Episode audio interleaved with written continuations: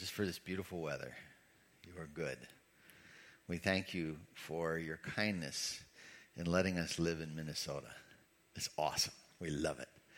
And we thank you especially for sending your son, Jesus Christ, to die on the cross so that our sins could be forgiven and we could enter into a relationship with you as our daddy, as our father.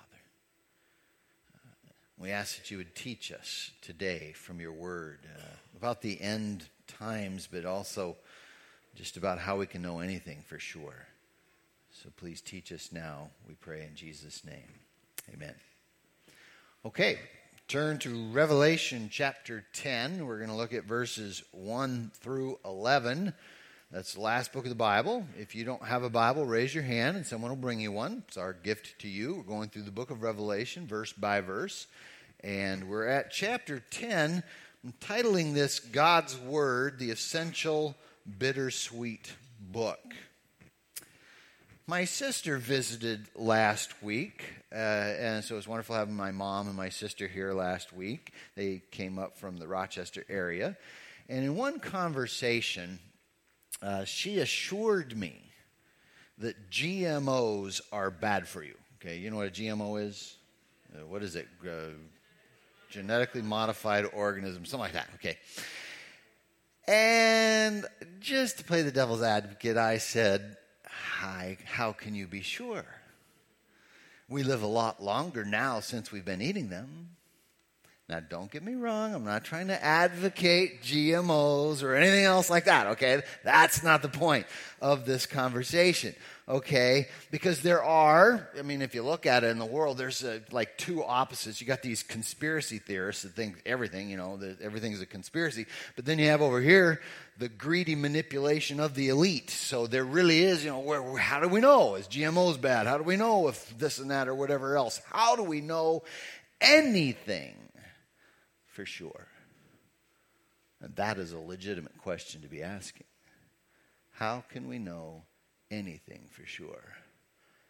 Um, you can say, well, I can use my reason.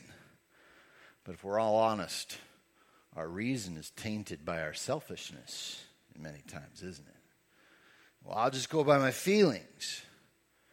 But emotions are fickle at best. How can we know anything for sure. Let's read our passage, Revelation chapter 10. Then I saw another mighty angel coming down from heaven, wrapped in a cloud with a rainbow over his head. His face was like the sun, his legs were like pillars of fire. And he held a little scroll opened in his hand. He put his right foot on the sea, his left on the land, and he called out with a loud voice like a roaring lion. When he cried out, the seven thunders raised their voices.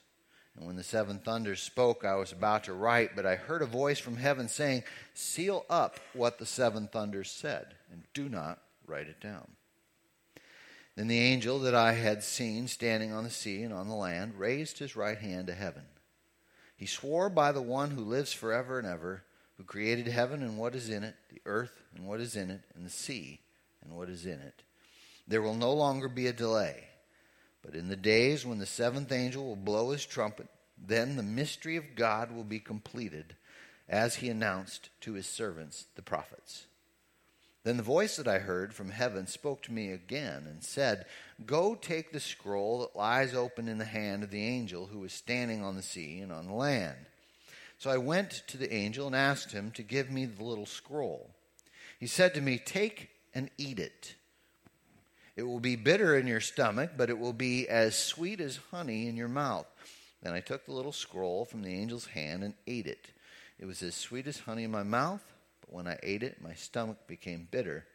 And they said to me, You must prophesy again about many peoples, nations, languages, and kings. Now we read this passage and it seemed a little different, didn't it?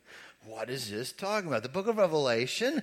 Uh, as, especially at first read, seems very difficult to understand. But as we've been going through it, I hope you've been noticing that it is not as difficult to understand as we apply basic principles in understanding uh, this type of literature. And here, what's going on here is this is one of those interludes. Remember, as we've been going through this, we had first the seven seals. And as each one was opening, it was sharing and speaking about different judgments and things that were going to happen in the end of time. And then be- between the sixth and seventh seal, there was an interlude, actually, a two part interlude that expressed some teachings that we needed to know for the full picture, right? Well, here, now we're going through the seven trumpets. By the way, the seventh seal introduced the seven trumpets. Then, with the seven trumpets, we've been going through them, the, the, the, judgments of God on the world. And in between the sixth and seventh trumpet, now we have another interlude. It will be twofold, chapter 10 and chapter 11, until we get to the, then we get to the seventh trumpet, and what we'll see there is that introduces the seven bowls, the final bowls of God's wrath. Okay? So this is kind of a pattern that John has been writing, and we have this little interlude that uh, helps us understand certain things that are essential in the big picture. Uh, Daniel Akin kind of summarizes this, the main idea of this passage. I think he does it well. He says, Despite the opposition of God's enemies, what we've been seeing throughout the book. He has given his people his authoritative and trustworthy word and commissioned them to proclaim it to the nations. We need to remember this commission, and that's what we're seeing in this book. And so he starts out in verses 1. This not working. There we go. 1 through verses 1 through 4, God's word comes with authority. Remember the question, how can you know anything for sure? Well, if God has spoken, he doesn't have a mind that's uh, plagued with or, or influenced by a sinful nature, does he? And it's not limited either. And he doesn't have fickle emotions and so forth. So if he speaks, surely that's trustworthy. And that's what we're seeing here. God's word comes with authority. I want you to look at 2 Timothy chapter 3 verses 16 and 17, a classic passage on the word of God and, and its authority over us. 2 Timothy should be right after 1 Timothy chapter 3, it is in mine anyway, chapter 3, verse 16. All scripture is inspired by God and is profitable for teaching, for rebuking, for correcting, for training in righteousness, so that the man of God may be complete, equipped for every good work. Notice what it's saying here about the Word of God. All Scripture, the Bible, is inspired by God. Theopneustos is the Greek word, it literally means God breathed. God is the one who ultimately is the author of this book. Therefore, because God's the author, it has no errors, it's inerrant, it is profitable for teaching, even for rebuking us when we start wanting to believe things, you know, by our emotions or our reason that goes contrary to his word. Uh, for correcting, for training in righteousness. Why? So that the man of God may be complete, equipped for every good work. I think the NIV says thoroughly equipped for every good work. The Bible is sufficient. It comes with authority. It is our final authority. Our passage starts out with this giant angel, okay?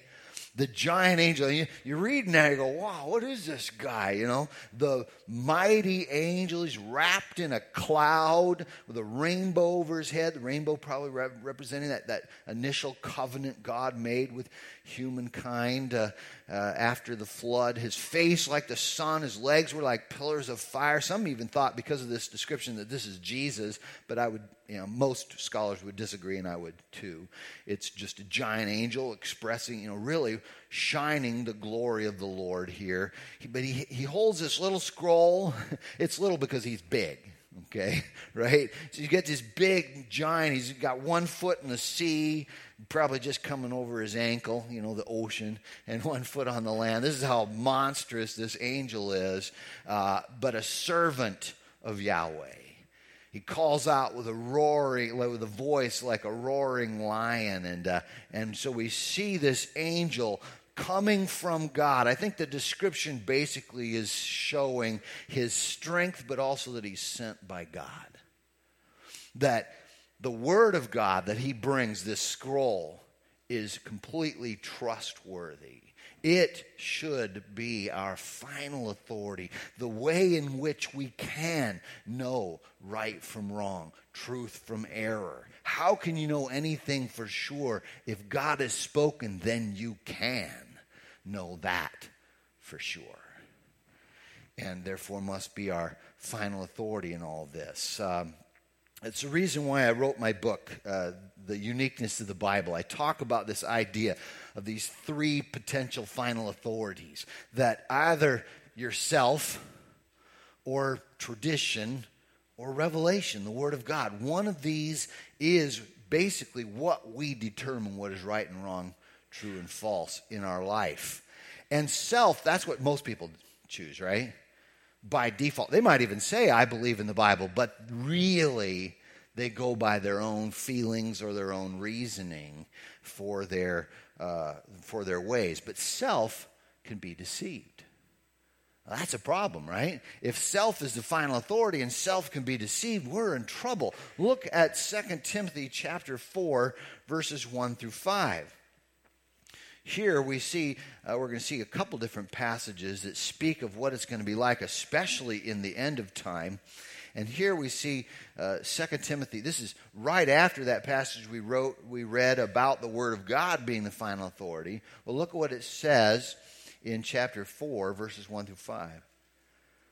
Paul says, I solemnly charge you before God and Christ Jesus, who is going to judge the living and the dead and because of his appearing in his kingdom, because the, the judgment is coming, that's what we're reading about in the book of Revelation. Because of that and his kingdom that's going to come fully when Christ returns, because that, preach the word, the Bible. Preach the word. Be ready in season and out of season. That means whether it's you know, people embrace it or not, whether it's popular or not. Rebuke, correct, and encourage with great patience and teaching. Why? For the time will come when people will not tolerate sound doctrine, but according to their own desires will multiply teachers for themselves because they have an itch to hear what they want to hear. In the end, people aren't going to tolerate the sound teaching from the Word of God, but instead they're going to gather people to tell them what they want to hear instead of what they need to hear. And he goes on, he says in verse 4 they will turn away from hearing the truth and will turn aside to myths. But as for you, exercise self control in everything, endure hardship, do the work of an evangelist, and fulfill your ministry. And he's speaking to Timothy, who is a pastor.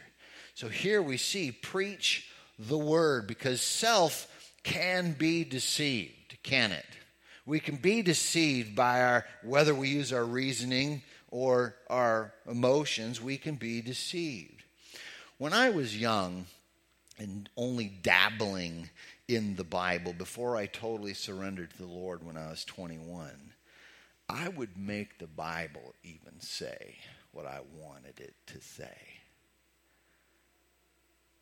And that hurt me and it hurt other people as well we want to find out if this is written by God, what did He mean to say, not what do I want it to say. Do you see the difference? So it becomes our final authority, even when it goes against my small ability to reason or my feelings. So self can be deceived. So other people in church history, they decided, well, let's make tradition our final authority, okay? So we'll make tradition our final authority because self doesn't seem to be working. But tradition can be deceived. Look at 1 Timothy chapter 4, verses 1 through 5. Uh, interesting, we had 2 Timothy 4, 1 through 5. Now let's look at 1 Timothy 4, 1 through 5 teaching how tradition, by the way, tradition can be deceived because tradition is basically a bunch of selves, right? right? And tradition, whether it's your family tradition, your culture, or your uh, you know denomination or church or whatever, traditions can be deceived. Look at what it says in 1 Timothy 4. Verse 1. Now, the Spirit explicitly says in the latter times, so it's talking about once again later, in the, in the end of time especially, some will depart from the faith paying attention to deceitful spirits and the teachings of demons. Now, literally in the Greek, that phrase, teachings of demons, it means teachings of demons. okay? I mean, so that, that's what they're listening to. Now, they don't think they're listening to demons, do they? But they're, this is what's going on through the hypocrisy of liars whose consciences are seared. So there's some certain people feeding this stuff in there. Then look at verse 3 they forbid marriage and demand abstinence from foods that God created to be received with gratitude by those who believe and know the truth. For everything created by God is good, and nothing is to be rejected if it is received with thanksgiving, since it is sanctified by the word of God and by prayer, by the word of God. Now, notice here, so in the latter days, there's going to be people, and we see this in church history. Uh, that's why it's a good idea to study church history. How did we get from the pure teaching of the Bible, which was embraced by the early church, to this morphed views that we see throughout church history, including forbidding marriage. In fact, there's a, a, whole denomination that says that the pastor can't get married. When in 1 Timothy chapter 1, it actually says pastors should be married. So, how do you get from pastors should be married to pastors can't be married? Tradition. That's how it worked. That's how it happened. And today we have this debacle, this horrible, take, you know, the third highest uh, archbishop uh, of Australia is now being indicted or under investigation for pedophile.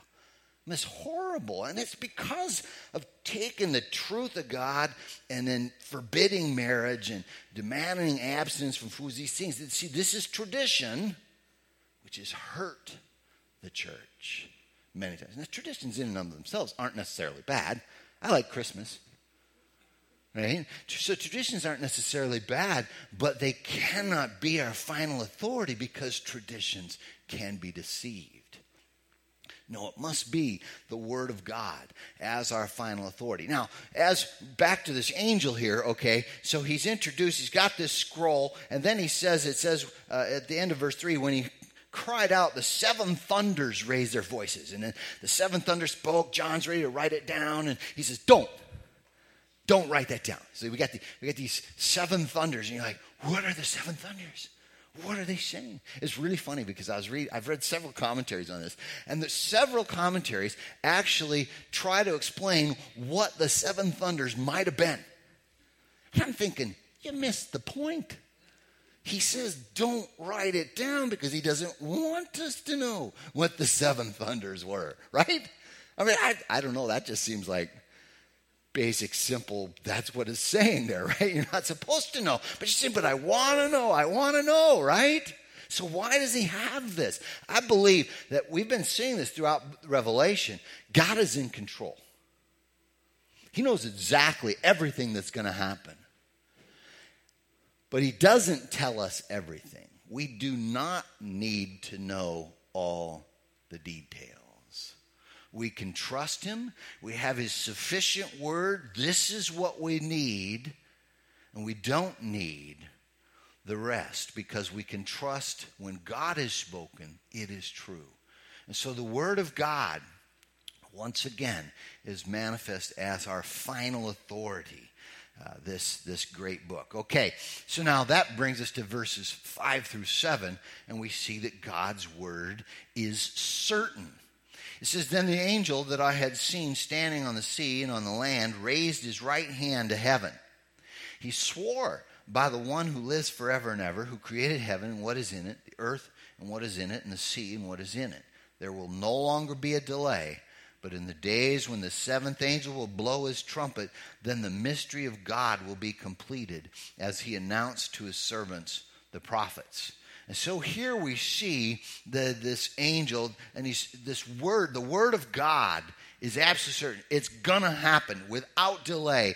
God's plan, the mystery of God, will be completed as announced by the prophets. God's word is certain. Isaiah 55 11 says, God's word, the, the word of God that proceeds from his mouth will not return void, but will accomplish that which he sets it out to accomplish. And so we see God's word is certain. But listen, nothing else is certain in this world. Some people say death and taxes are certain, right? You know, but I know some people avoid taxes. and at least two people in the Bible didn't die. well, anyway, okay, but you get my point, okay? Nothing is certain in this world, but God's word is certain. Here we have the angel taking an oath. Okay, the angel takes an oath. Now that kind of presents a problem because if you remember in Matthew 5:34, Jesus said, "Don't take oaths." Okay? So we're like, okay, well, what did Jesus mean when he said don't take oaths?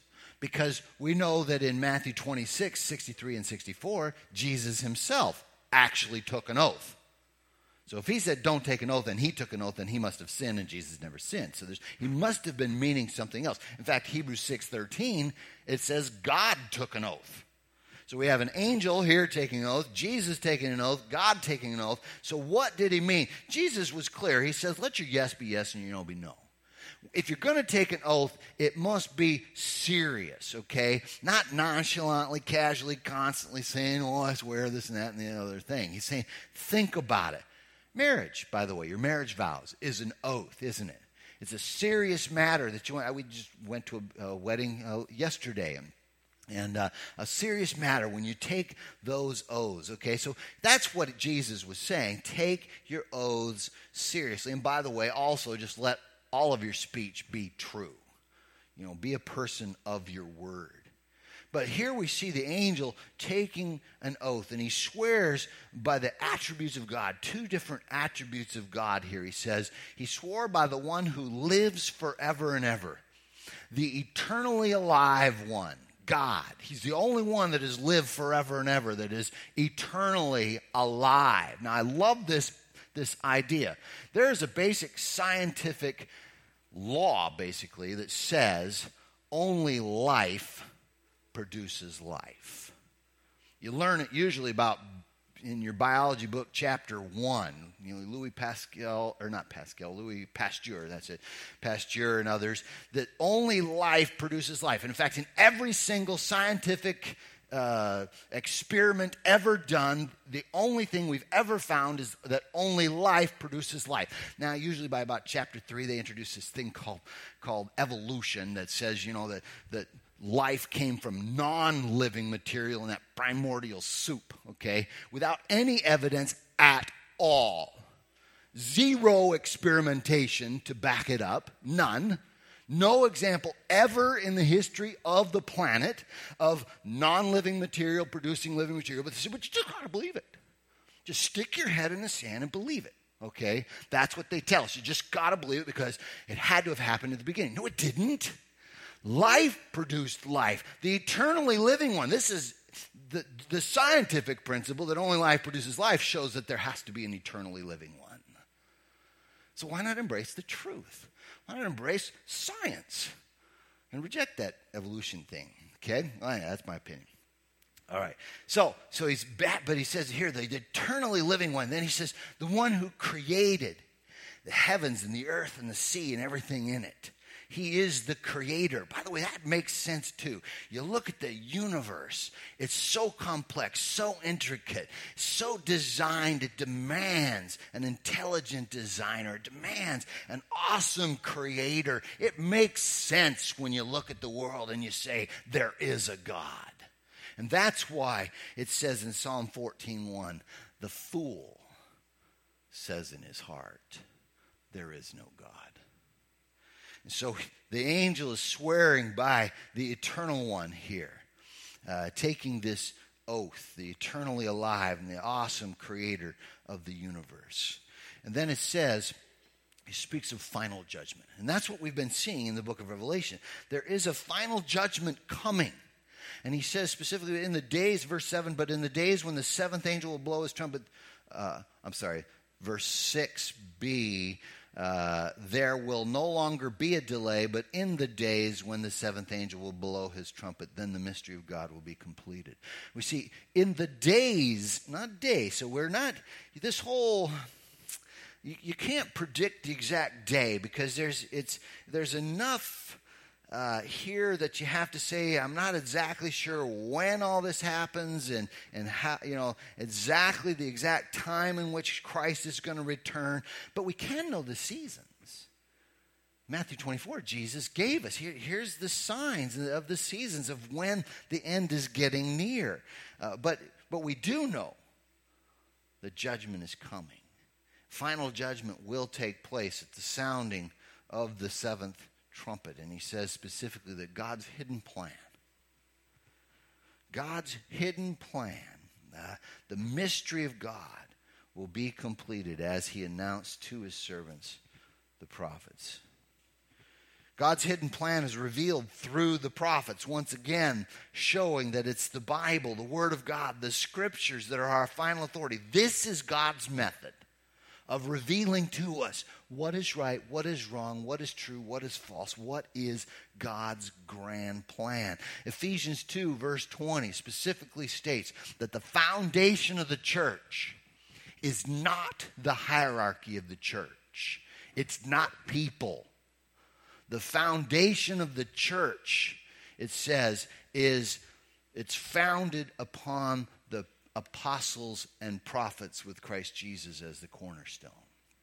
This is how God did it. He gave us His word. Here's the foundation of the church. Here's the truth that we are to go, to by, go by, our final authority. In fact, uh, turn to 2 Peter 1, verse 20 and 21. 2 Peter, we see that even the prophets didn't get to just interpret the Bible however they wanted to.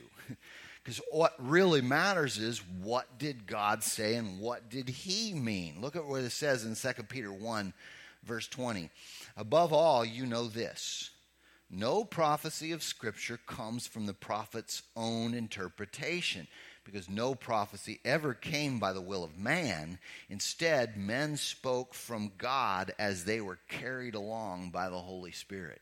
So, God Himself, the Holy Spirit, is the one who made sure they wrote exactly what He wanted them to write, down to the very words. He certainly used their personalities and their life experiences and so forth, but He wrote it. And so, what we want to do is find out what did God mean, not what do I want it to mean.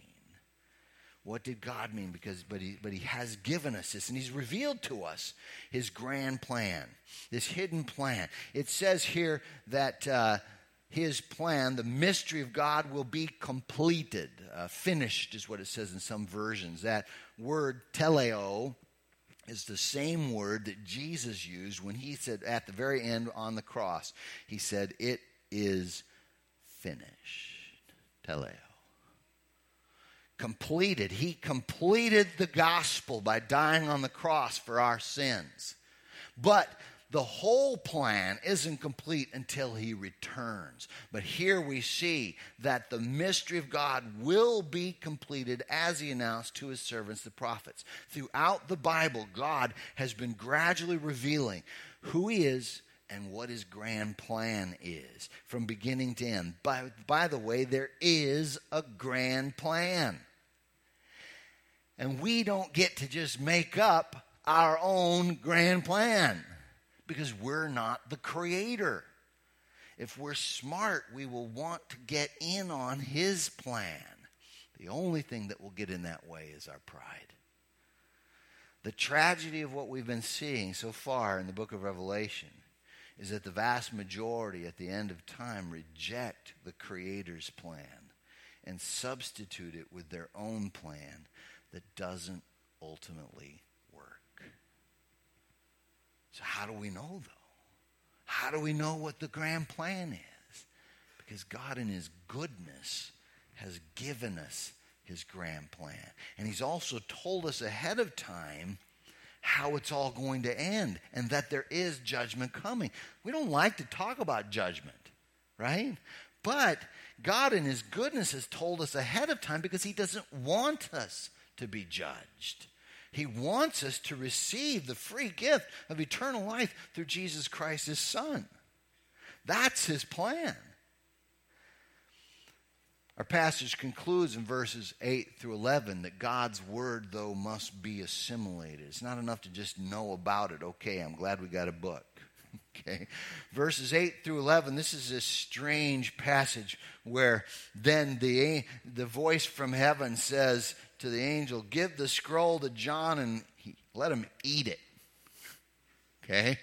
You got, you got the picture there? Let him eat it. Okay. I need the kids to come up. Is there any kids? here in the first service? I, I have M and M's down, down here. Okay, M and M's. Come on, kids. Before you take it, though, I have a question I have to ask you. But come on, these are M and M's. Last week we had a, a thing that was really good for you. These aren't really good for you. Okay, this is candy, pure and simple. Okay, but let me ask you guys a question. Okay in order, it says here that you have to take it in for it to be sweet, okay? What do you have to do in order to know that this candy is sweet? You got to take it and eat it, right? Go ahead, take it, eat it. Tell me if it's sweet or not. I'm just curious. Okay? Okay. do you get the point here? It, God's word, this is what he's saying is God's word is the same way. It must be assimilated, it must be digested. We have to take it in. Uh, George Eldon Ladd in his commentary, he says, the symbol of eating the scroll is a, a natural one, suggesting the complete assimilation of the prophetic message. We have to take it in and eat it. Uh, and he says specifically, it will be sweet. Okay? It is sweet, but it's only sweet when we understand it and meditate on it. If we misunderstand it, then it's not sweet to our soul. We misapply. We have to understand what God actually meant when he what, what he wrote when he wrote the Bible. Uh, but, and we have to meditate on it. We have to take it in. We have to seriously allow it to change our lives. And then it becomes sweet. But now you notice the book here in chapter 10, it says it will be sweet in your mouth, but it will be bitter in your stomach. Now I promise I didn't put anything bitter in the M&Ms. Okay, that's just going to be sweet. That's it. Okay, but the Word of God is bitter as well. Ladd explains. He says this is a new feature in the revelation which goes beyond the accounts in Ezekiel and, and, Jeremiah, which both speak of the Word of God being sweet. He says we are reminded of Jesus weeping bitter tears over Jerusalem because the people had rejected him and his message and so brought upon themselves the wrath and judgment of God. Here's an important truth for all who proclaim the Word of God the full counsel of God contains a word of judgment as well as mercy. And the messenger of the gospel must be faithful to both aspects of his message. We have to be faithful to both aspects. He just wants more of the word of God. See? Yeah, you can't, yeah, that's good. Parents are not going to like me after this one. But it is bitter. But it is important, and the point of Ladd is we have to proclaim the whole Word of God, both the love and the holiness of God, the righteousness as well as the goodness of God, that He is giving us grace if we'll receive it, like the kids received it. But if not, we experience the judgment of God. And we have to preach the whole counsel of God topical sermons. And this is why I preach verse by verse through books of the Bible because topical sermons you can you're so so often you just say the good stuff that you want to say. And many times it just becomes fluff. Topical fluff sermons are half truths, which are no truths at all. And it becomes bitter when people reject the gospel. That was what Ladd had said as well. It's hard when we think of those who don't receive. It's hard when we think of the prodigals who've walked away from the truth. Uh, we really do believe that God is saying He wants to bring the prodigals back. And we're going to continue to emphasize that all year this year because I want you to pray. As we together pray and seek the Lord for the prodigals to come home, God can wake them up and bring them home, can't He? And so we want to see that. And so and that's why we, just to remind you, we have this letter that you could take. They're on the back of the, the organ there uh, to give to the prodigal you know. That's just a letter that, that, that's, that I wrote, you know, just from my heart to the prodigals. And because uh, I, I want to see them come back because it's bitter to the soul when we, when, uh, when we see people rejecting God. But we have to speak the whole counsel, both the sweet and the bitter. And it must be shared. Okay? Uh, it must be shared. The very end here it says, And they said to me, You must prophesy again about many peoples, nations, languages, and kings. For us, we must share it again. Paige Patterson, in his commentary on this, sums this up. Wrong page. He says, There is one other important lesson here the seer of Patmos, that's John, must consume the whole scroll. He cannot approach his assignment as though it were a cafeteria line, indulging the sweet while avoiding the bitter herbs. Neither can he reverse his culinary habit. He must eat or assimilate the whole scroll. When it has become a part of who he is, then he must faithfully proclaim both. Some witnesses rejoice to speak of love, grace, and the honey of God's blessings, but are loath to declare faithfully God's justice and judgment. Others almost appear like schoolyard bullies, always ready to pound people with impending judgment while stressing infrequently, if at all, the love of the Lord. Either witness is inadequate failing to have assimilated the whole counsel of God, or worse, having understood it, but failing to share all that God has said with his hearers. We're to speak the whole Word of God. Now, that brings up a question. Why is this in the book of Revelation, this interlude here? I think we need to be reminded, and especially the end, they need to be reminded when everything's just all chaos and going crazy the sure truths of God's Word must be our final authority. And we have to share it, even if we're persecuted. So, will you accept this commission? That's the question. Get to know this book, take it in, become knowledgeable of God's Word. And even as you're reading it, begin to share what you're learning with others, and you will grow and make a true difference in this world. Let's pray.